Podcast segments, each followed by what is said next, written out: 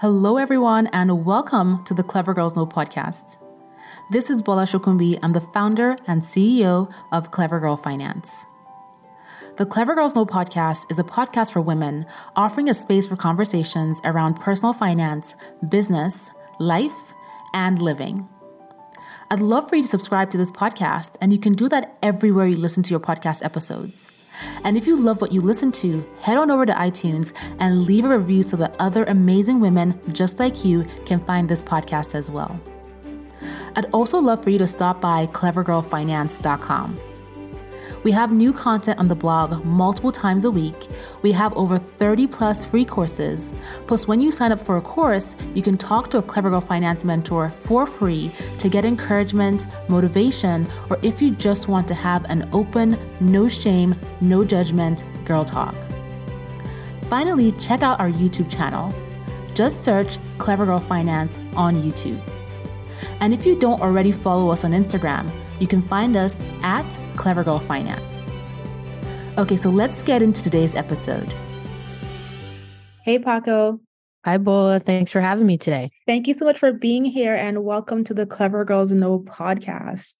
So, I'm excited to have you here because this is a very different podcast in the sense that I've never had a former collections agent. collections agents, they get a bad rep, you know? I know. So, you're going to be sharing with us how your experience working as a collections agent for Bank of America helped you understand the deep emotions people have with money. And you're going to break down just navigating that with the listeners. But before we dive into this topic, please tell us who you are and what you do. Absolutely. Thank you. My name is Paco De Leon. I'm an author. I wrote the book Finance for the People. And I also run a company called the Hell Yeah Group. The Hell Yeah Group does a couple of things. We create content and do things like what you are experiencing right now, where I go on the internet and I talk to people about money. And that's all in the name of having more conversations about money so that we can be less weird about money and so that we can understand our emotions, understand all the things that are impacting who we are and how we think money works in the world. The other thing I do is I run a bookkeeping agency called Hell Yeah Bookkeeping, and we run mm-hmm. the accounting and the books for production companies, marketing agencies, interior design firms. Basically, a creative company that has multiple jobs at multiple times. We help them sort through the money moving through the accounts. That's awesome. And I love the name of your business, Hell Yeah Group. Thank you. That's awesome. And congratulations on your book, by the way. Thank you so much. So let's dive in. And I'd love for you to start by telling us how did you start your job, your career as a collections agent for Bank of America? Did you decide that, you know, I want to work in collections? How did you fall into that space? And All right. Well, what uh was the motivation? I have to say that you said career and collections, and I just want to make it abundantly obvious and clear that I do not see my time at Bank of America as a career. So okay. I like kind of like in the fourth quarter of college, like a, a minute to go, basically, like I had to choose what I was going to study, right? Mm-hmm. And I went back and forth. I was like, maybe I'll do English or do something, you know, that would be considered, what is that considered? Perf- like not uh, performing arts, liberal arts. Liberal I was like, okay. Yeah, I was like, maybe I'll do liberal arts. I'm creative. And then I could always like parlay an English degree into something like quote unquote more practical, like law school. But then I realized, like, dude, you're not, you don't love school. You're not that kind of a person. So I was like, well, business seems like the move. I'll probably always work for a business. And if that's the case, then I'll always like be able to get a job. Right. So I was selling myself this illusion of security. And so I picked business, then I picked finance. And then all of a sudden I was like, oh, I should probably try to get some kind of finance job now. So I have it on my resume. I was like trying to be proactive. Of course, I you know, I grew up in an immigrant family and everybody around me, there were a few jobs you could do, right? There was mm-hmm. medical, which was if you want to make a lot of money, you want to be secure, you want to be stable, go into being a nurse. If you're like really ambitious, be a doctor, right?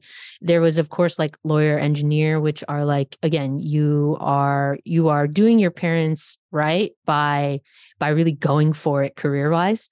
And then there's like the working class folks that I was surrounded by. They're the people who work at the post office, the people that work in factories.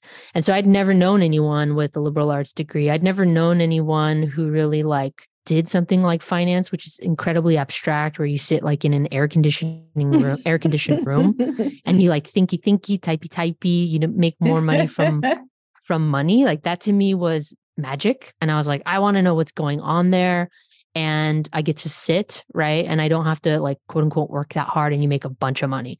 So that's honestly why I picked finance. And then as I'm trying to get a job, nobody I know can get me into Goldman Sachs. Nobody I know can get me any sort of internship that's meaningful. So I just start applying to banks. I'm applying to be a teller. And this is like probably 2006. So things are going well for the bank, but it's right before everything kind of falls apart with the housing crisis. And so I apply for this job that's called credit manager. And I didn't know really what that was. I either didn't read the description very well, got desperate, and kind of didn't care, or I think the language led me to believe that the job was not sitting on the phone four hours a day, five days a week, asking people to pay their car loans.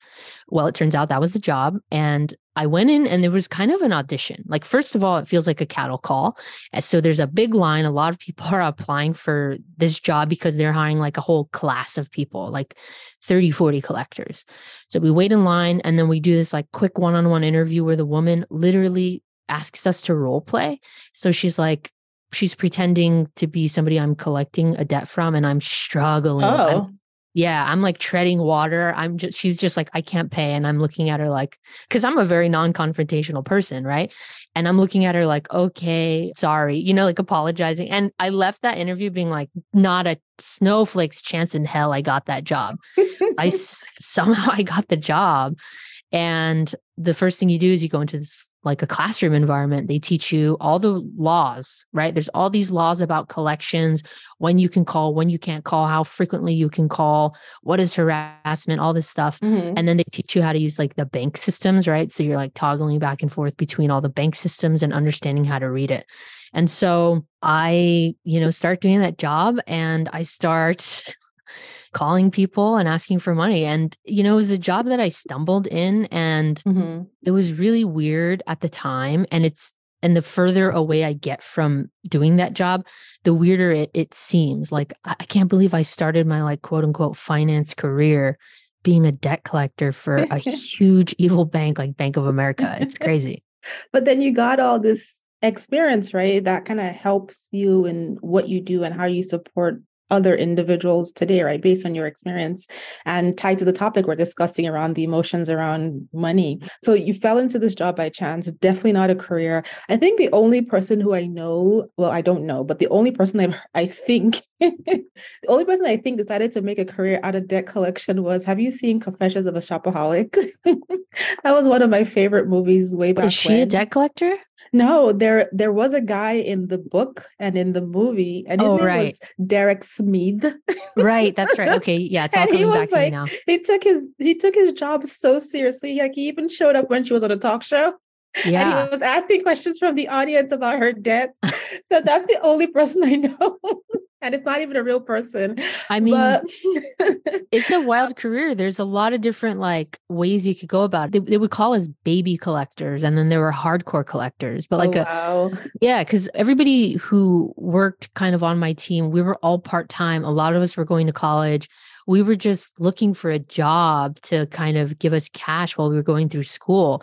But there were the eight hour day collectors, you know, who were like, you know, not that far away on the on the collecting floor and they were hardcore collectors and there were accounts in foreclosure and so i got to kind of see that world from that perspective i know that there's this whole other side of collections where people like companies who can't collect on a debt they'll sell that debt to a mm-hmm. collections agency and then those people are trying to so basically a collections agency will buy like a hundred dollars of debt from let's just call it a credit card company for let's say $25 and they'll go and try to collect either the full 100 or anything between the 125 and they're trying to make money on that collection so that's how that world works to be clear i didn't work in that world i never worked for an agency yeah. i always worked for the bank and i was always collecting on auto loans and the loans mm-hmm. I collected on were no more than 30 days late. So a okay. lot of people had just like forgotten. But the main thing that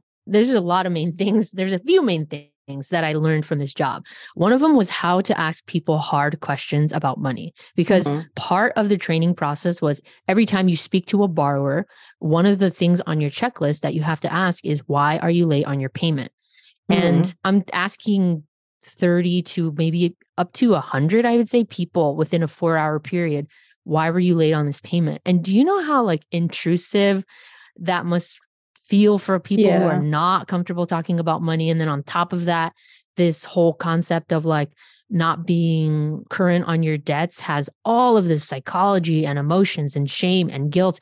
And I'm this disembodied voice on the phone, some kid, right, who's just like, and can you tell me why you're late on your payment this month? And I got the range of answers. I got people who were really like pissed that I asked that and they they would be offended and say yeah. that that's such a personal question. They get really upset with me. And then I had people who were very vulnerable and honest. And then I had some weird mm-hmm. stuff where like I live in Southern California I grew up in the suburbs and I was living in the suburbs at the time. And like, I remember one guy telling me he hit a deer two times in a month and that's why he was late on his payment. He had to deal with okay. that. And I was like, that's so, wow. yeah, it's so crazy. So you hear you know, you learn how to ask people these hard questions. And the first time that you're doing it, you're kind of, I'm like literally wincing. I'm like, oh, I know I have to ask this question, but it's hard to, I feel uncomfortable. And what that did was that even shine a light on me and how I felt about money, how I felt about what was proper, how I felt about this whole idea of like people don't talk about money, especially to strangers. Mm-hmm, mm-hmm. So I just want to give the folks listening some context about what you said in terms of like the different types of debt collection, right? So there is debt collection for the owner of a debt. So for example, you work for Bank of America, they own the auto loan debt, and you were calling people that were 30 days late on their debt. And then there is debt collection that's sold to collection agencies where essentially the owner of the original debt has written this debt off and sold this debt to another entity willing to take on this debt likely at a discount. And their goal is to recoup their expense of buying that debt and maybe earn a profit by then pursuing that debt that has been written off by me, the original owner of the debt. So the way debt works is very interesting because there's a lot of money to be made, right? So for example, you may get a car loan or a mortgage, and within 30 days or 60 days, you notice that you now have a new lender's name. And that's because your debt has been sold at a profit to a new lender who's going to try to capitalize on making their own profit from your interest payments. so debt, world. debt is big business and you are the product. so yeah, absolutely. You know, when you were explaining having to ask people the hard questions, why are you late on your debt, right? I'm sure you got all kinds of answers, crazy answers, funny answers, serious answers. How did you feel emotionally yourself? How did you, especially when you were first new to it? I can imagine that after a few weeks or few months, you kind of built up a barrier where you're like, I'm just asking a question, whatever. But initially, how did you manage your own emotions of listening to other people's difficulty? Allowed myself to be touched by other people's pain. And I think that's really what has like made me who I am today. People mm-hmm. are oftentimes my empathy is notable and that to me is crazy that me being an empathetic person in the world of finance is remarkable which means worth having a remark on, right? I think mm-hmm. it should mm-hmm. just be regular. Like we should just be people trying to help people. But I understand why other people have had to maybe shut down their emotions and not get so touched by other people's experiences. Because how are you supposed to do your job? I mean, we do this on a regular basis. Living in Los Angeles, we are constantly, I'm constantly seeing folks who are unhoused on the streets. Mm-hmm. And some days you just have to put your eyes down and shut it down. Otherwise, how are you ever going to get anything done in that day? Right. So I think True. we have to find the balance of where can we be compassionate? Where can we give back? Where can we be empathetic? And then where can we protect our own emotions and have our boundaries so that we can manage our own lives? Right. Mm-hmm, mm-hmm. So I think at first I just felt really hella awkward and I literally would like kind of wince and I would like maybe even hold my breath and just be like, you know, it's like when you're going into a cold pool and you know it's going to be re- really uncomfortable. And over time, what I realized is that I don't start it. I don't, that's not the first thing I ask people. I came up with a way of having a really warm voice and being really friendly and caring throughout the entire call and empathetic. And then by the end, I've earned a rapport, right? I've earned this ability to ask this hard question at the end. So I would always kind of tag it on at the end after I've kind of, you know, maybe helped them out, whatever, however I've helped them out, or maybe just gotten information so I could update their notes. But at the end, I would always ask. And I would say things like, and may I ask, or can I ask, or I'm sorry to ask this, but can I ask you why you're late on this payment this month? You know? And so I got good at delivering a hard, uncomfortable question in an easy way. And I think I've made an entire career out of that. Like I, I always joke that the way that I talk about finances is the way that you give a dog a pill. And I just wrap a bunch of cheese around it. And before you know it, somehow the dog is eating the pill. And like before I know it, suddenly people are like, oh, yeah, okay, now I understand credit scores or something like that. Yeah. You know, what you said that we are in a, a, space where empathy is rare. And I, I, definitely agree with you, even in the personal finance space. In in banking, what is empathy? right. Right. But even wow. in the personal finance space, and I, I saw that a lot. I saw that more so in this space, in my space, as people were struggling through the pandemic. Mm. And I mm. was like, wow, is it that difficult to be empathetic? But then I kind of reasoned that it could be multiple things. It could be, you know, when something is so difficult that if you allow yourself to get sucked into it, you may not be able to get out of it. Mm-hmm. People put up barriers and blocks. So, like you said, you're driving by the homeless people and you, you can't stop every time, right? You have to mm-hmm. go to mm-hmm. work. You have to go get groceries for your your family. You can't you cannot feed all the homeless people. You know, you can try to do something, but is it even enough? And people put up these this type of barriers where they just don't deal with it. And as a result, they become cold Yep. Without even realizing it because they're in a way protecting their own emotions and protecting themselves and their their energy and all of that. It's it's interesting the dynamics around why people are not empathetic because I like to believe that it's not intentional. Yeah, I think um, it's an um, act of self-preservation for sure. Yeah. Yeah. So given the the conversations, you learned how to gently ask this question, to comfortably ask this question. What did you learn about the deep emotions that people who are in this debt collection space were navigating? Like, what were some of the common feelings or range of emotions that you saw them ex- or you, or you heard them experiencing as you were having these conversations or when you thought back to the conversations that you had? I would say probably the top emotions that I could audibly understand that people were going through was embarrassment is pretty high on that list. And that can come from a whole range of people, right? People who just forgot about their payment. They mm-hmm. felt very embarrassed, like it was forgetting about paying a debt seemed to them like a reflection of poor character and being irresponsible. And I get that. I understand that we all want to be upstanding citizens and make good on what we owe. So I can understand that feeling. A lot of anger, and one of the things I've learned, which I'm sure, I mean, I know you know this, but not everybody thinks about this. Like one of the things that I I learned at that job was never co-sign for for someone you're like not married to, basically. yes. Yes. There was a lot of chasing down, uh, like I'd call a grandma and she'd be like, that's oh, my grandson. No. I know. And I'm like, oh man, I'm so sorry that this happened to you. so some people were like resigned. They're just like, I made this decision and it was a bad choice and I have to deal with the consequences. But a lot of people would be angry. And of course, there's a lot of shame and a lot of guilt. And I would say those were definitely the top emotions that I think people had when dealing with the debt collector. Mm-hmm. So shame, embarrassment, guilt. Obviously, a lot of that coming from co-signing for other people that are either irresponsible or just facing financial situations that have now cascaded into your own life. And you know what? Those emotions the the embarrassment the shame the guilt these are emotions that people generally feel with money right? Even if they're yeah. not in collections.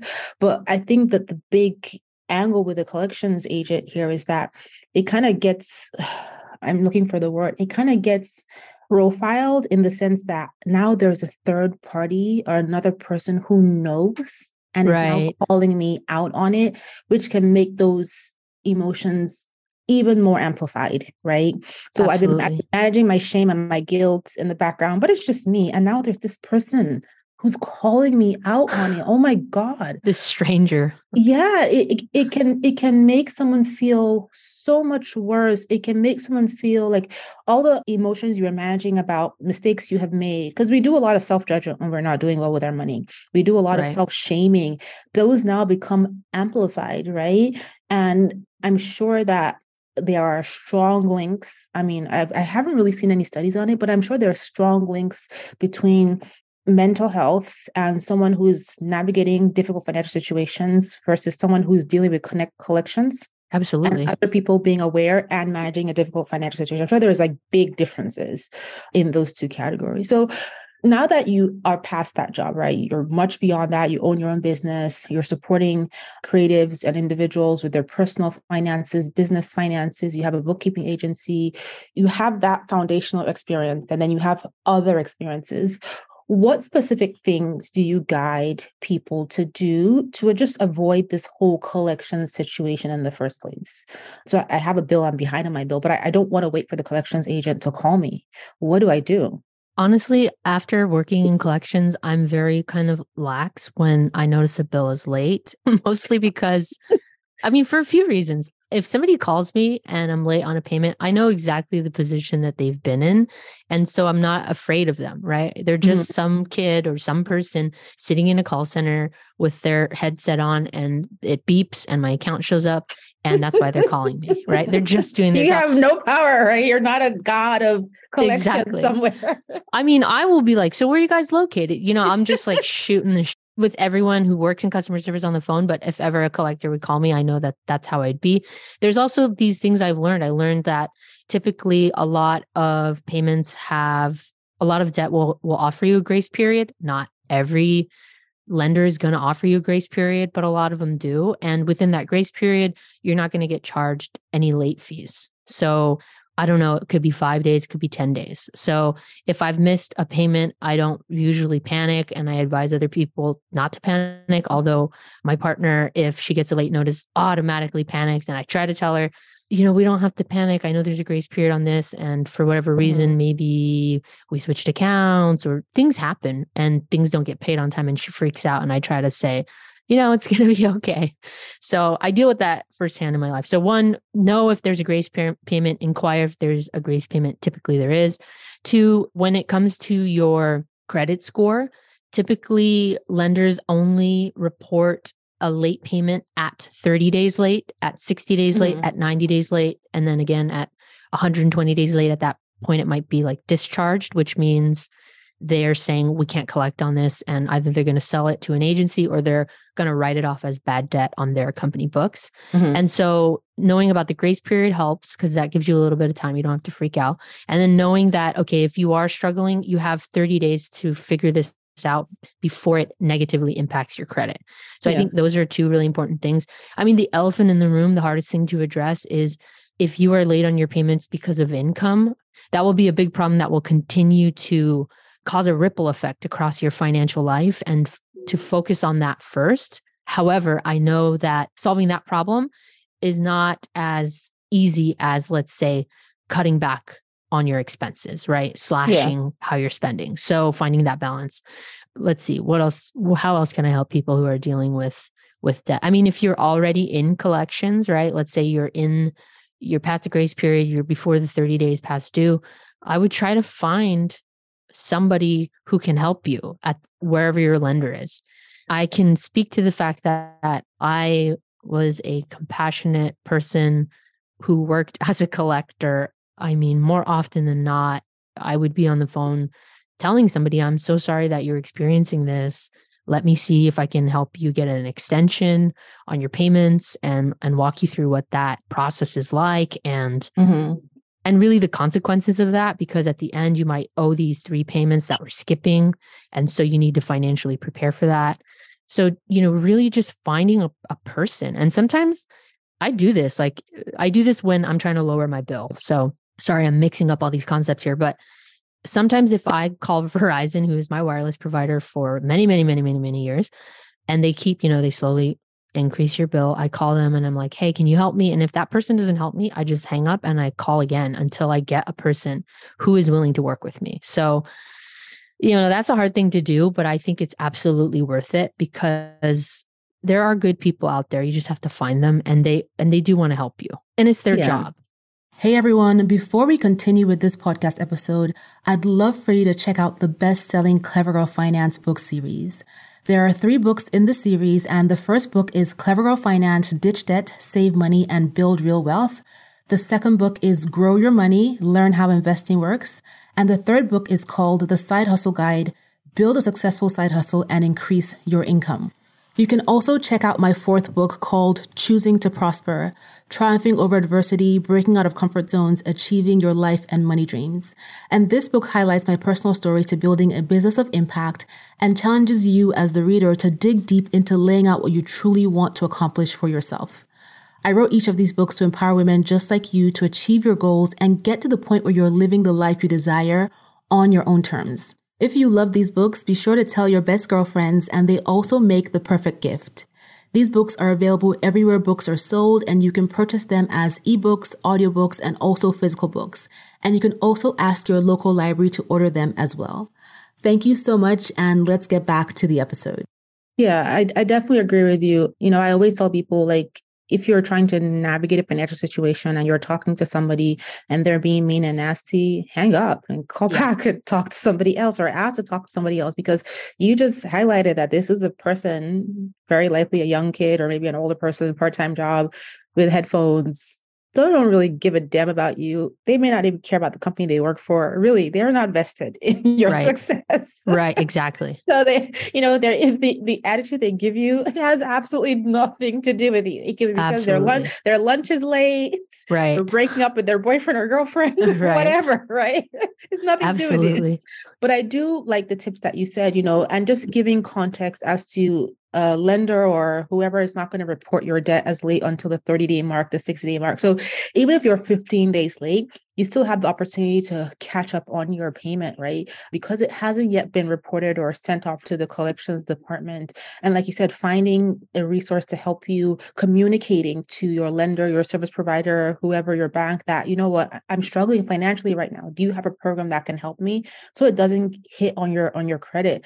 I was wondering when you were making those calls, did you ever have so I'm going to give you two scenarios and you can answer them in order or however you, you want to answer. But did you ever have someone who said, No, I don't owe that. You're lying. that is not true. I don't owe you any money. Or did you ever have someone who said, Well, I know I owe you a thousand dollars, but I can give you 150. Who try to negotiate with you? yes, I definitely feel I can't recall a time that somebody said, No, I don't owe you that. Okay. Actually, that that has happened. So like you have to remember this was between 2006 and 2008 and to this day, Bank of America's online technology is a pile of dog crap. So if somebody like went into the bank moments before I called them and paid and the system hasn't updated, that would be a time where somebody would be really pissed that I called them because they're like, I just went to Bank of America 30 minutes ago and I made my payment. Why are you guys calling me or harassing me?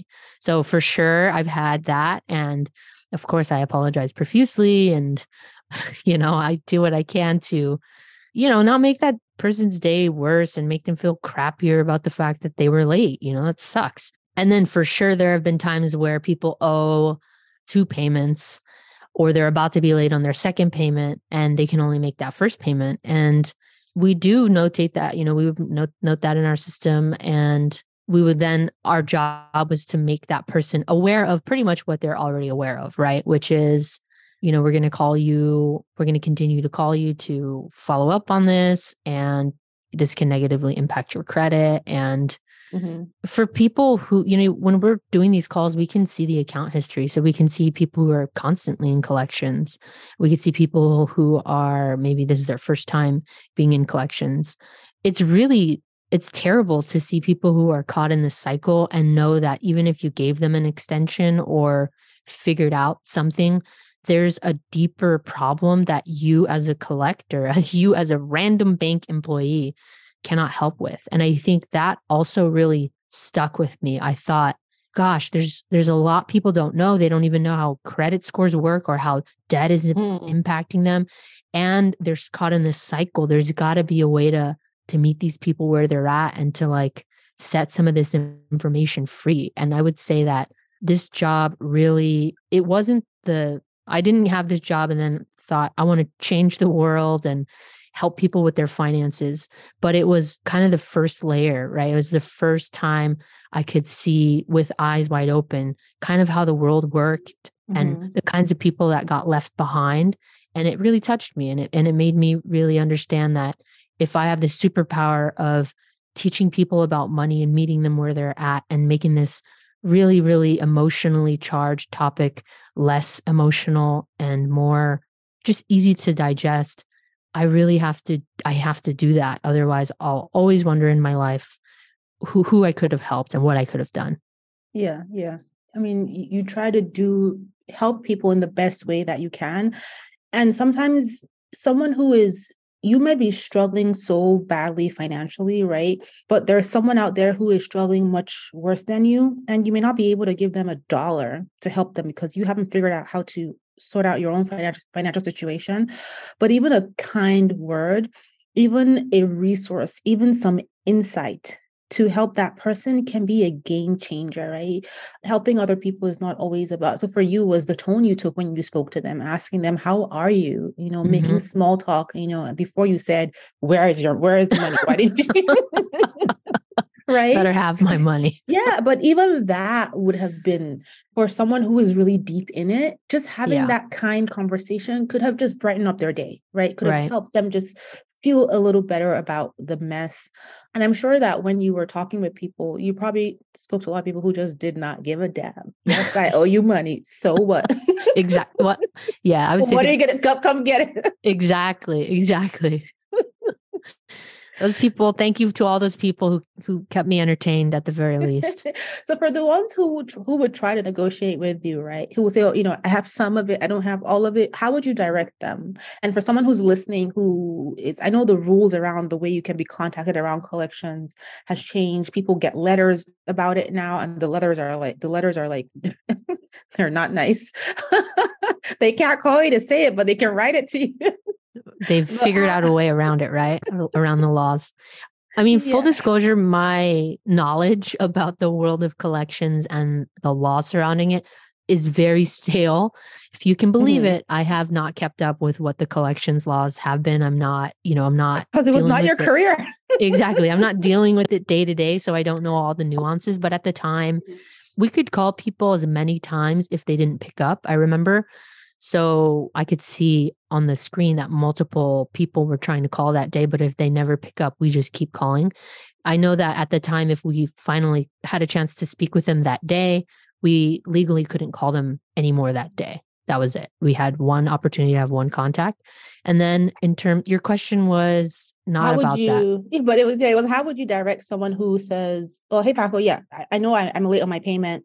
I wasn't able to pay, but I have some of the money. Right. Can so I can the, I get a lower payment? Oh, definitely when it came to can I get a lower payment, there was an entirely different department that could help us with that. So I okay. can't remember what they were called. I can't remember what they're called off the top of my head, but I would, you know, put them on hold, call somebody from that department, say, hey, can you check out this account? Is there a way that we can, oh gosh, I feel like, why can't I remember the word? Whatever it was. Hey, can you, can we figure out something out to lower their payment? And they would either typically they would have to take some time to research the account and and figure something out and then i would typically transfer them over to that department and they would go on their merry way. In terms of only being able to make a partial i mean that would probably be the best long-term solution for people who can no longer afford the debt that they took out. I think what we're going to be seeing here though in 2023 and beyond is with auto loans, unfortunately, that people are going to be underwater. And I think yeah. macro wise, especially with the overvaluation of used cars that we experienced from 2020 to through 2022 because of all of the supply chain issues, inflation, increased demand, that I think really pushed up the value of used cars. People got cars or and and new cars. People bought these cars under those price points and then what they're going to see is oops there's going to be a correction in that car today or you know going forward is worth less and then people are going to be underwater which means they're going to owe more on the car than what is due. Unfortunately i've seen folks who you know at the end of their car loan still owe money but they go and get another car and get another loan, loan yeah. and they roll it over and it's getting insane and then they're even more underwater. So i mean that is an entirely different ball of wax where i feel like we can have several episodes on that. But yeah i mean i think the first step too is just like talking about this as much as we can so that people understand what's at stake. And the thing, here's the thing that the bank taught me that whenever I think about borrowing money, I think, how can I get screwed here? What is the craziest way that this bank is going to try to screw me? Because I've seen people get screwed, right? I've seen people yes. who took out loans they couldn't afford and then they agreed to terms like adjustable rate mortgage and they the rate readjusted when interest rates went up then they owed more than they could ever owe then the they house couldn't was afford away. the monthly payment yeah exactly yep. and so i'm like the most screwed you could ever get is they'll come and they'll take away your house okay great like what do i need to understand about the mechanics of this loan how this all works so that the worst case scenario i am fortified against mm-hmm. and you know just as a reminder for folks who are listening is that you know, think about what Paco said in that when she was working in collections, she was not a god of collections. She was a regular human being. I think for many people, that is the stumbling block where they think this person has this power over them, right? And we just talked about debt collection laws. And while we were talking, I looked up the consumer finance finance.gov website, and they've actually made updates since November 30th, 2021. So I'm gonna educate us all, including myself. Thank you. and put this link in the show notes as to what your rights are, right? So it says that collections agencies are prohibited from using abusive, unfair, or deceptive practices to collect debts from you, right? And also means they cannot contact you at unusual times or at unusual places. that they know will be inconvenient for you. They cannot contact you before 8 a.m. or after 9 p.m. They're, you're not allowed to receive and they're not allowed to send you communications at work. They cannot show up at your job. They cannot contact you at your job. They cannot call your boss. Okay. That's Unless good. it's the IRS. That's changed. Garnish the wages. They may not harass you or anyone else in your family over the phone or through any other form of contact. And then what's really cool about the consumer finance website is that they have sample letters that you can use to respond to a debt collector who's trying to collect a debt from you. So if you do not want to talk to them on the phone, you can send them a letter. Love it. And also, the last thing I will say, they also say that telling a debt collector to stop contacting you does not prevent the debt collector from pursuing other legal ways to collect the debt if you owe it, including a lawsuit, right?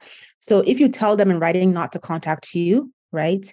They cannot contact you again, but they can take other actions. So check out the link. It'll be in the show notes. It's really interesting, but really like, you know, as you said, Paco, it's important to think about how can you get screwed in the situation or you're taking a loan or you're in a collections process. What's the worst possible thing that could happen to you? You need to know, you need to do your research so that you're not taken advantage of and not just financially, but emotionally and mentally, because this is it, this weighs on all aspects of your life, of your well-being, right? Absolutely. Um, so you want to do your research. So I love the angle of empathy that you come from. And I would love for you just to share some tips based on your experience back then and now as you continue to help people, right? For anyone who's looking for encouragement, who is just not doing well with their finances, who wants to make 2023 different for their financial life for their overall well-being for their for their mental health what advice can you give them in terms of just getting stuff together from your angle of empathy Sure. First, want everybody to understand and realize that in every situation, we can find our agency. And sometimes it feels like it's only a small thing, like shifting how we think about something, looking at things from a different perspective. But it's the first step to feeling like, okay, I have power over my situation. I have power over myself, even if it's just how I'm thinking about something. And that mm-hmm. power can translate into action, which can then change how you feel, right? So a lot of times people think, if I just feel a different way, then I can act a different way. But really, what happens is if you start acting a certain way, that tends to lead to you feeling a certain way, right? Sorry, I'm going to butcher this example. Like going for a walk is a really simple example. You could be sitting inside and saying, I don't feel like going on a walk and I just don't feel good. I'm going to wait until I feel like going on a walk until I feel good to go for that walk. But really it's backwards. If you just go for that walk, chances are you're going to go. Yeah. You're going to feel good. So that point is meant to say that just Try to start where you are and take small, consistent actions. Don't worry about intensity. I think really worrying about just being consistent is really what's important. Understand the kinds of things that are going to trigger you. Like we talked about it earlier when a debt collector calls or somebody who's in a position of authority, like somebody at the bank or even your accountant. If you are the kind of person that's triggered by authority figures, I think you should understand what's happening there so that you can go into whatever phone call or negotiation or tax meeting with a regulated nervous system. And and what I mean by that is what I talked about earlier of like making sure you're in a calm state in the right state of mind mm-hmm. so that when you are talking or having information given to you or navigating a small or large financial decision, you're not just freaked out and triggered and worried and scared and in a position where you're vulnerable. When you take the time to calm yourself and regulate your nervous system, you can make financial decisions that are going to be rooted more in rationality and cognition right it's a way to mm-hmm, kind of yep. break this cycle of of just being angry or embarrassed and guilty and ashamed and then letting that emotion kind of drive the car and then one last practical thing that i think kind of puts a bow on everything and kind of ties in all of these pieces of advice is, is scheduling weekly finance time I won't shut up about this. Every podcast that I'm on, I talk about weekly finance time. And it's exactly what it sounds like. It's as little as 20 minutes a week that you schedule on your calendar, you make it a recurring event, and it's time for you to start addressing your relationship with money.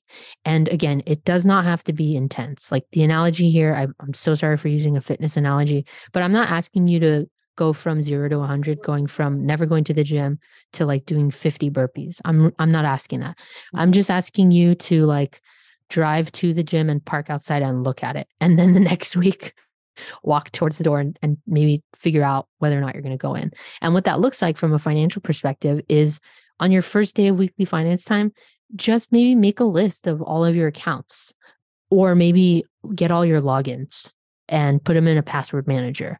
And now you have all your logins. And then maybe the second week, you log into one of the credit card accounts you have and you just start to look at all the transactions, right? And then maybe the third week, maybe the third week, you think, okay, I'm going to begin to research different ways to manage my finance from a spending plan and a budget perspective.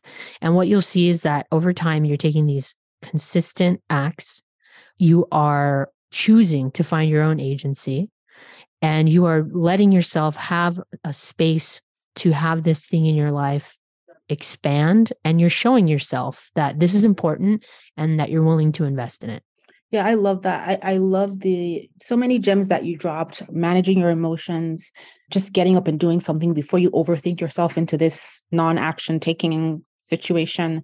You know, there's a reason why people say take that deep breath before you, you, you walk into a big meeting, pinch your fingers, pinch your hand before you step on stage, right? So you can kind of center yourself before mm-hmm. you you have something that that either triggers you, makes you nervous, intimidates you, like create your own centered balance by managing your emotions so that you can navigate this situation. And also i'm i'm totally with you when it comes to that money week that time money hour money session once a week to just sit down and like you said it doesn't have to take long.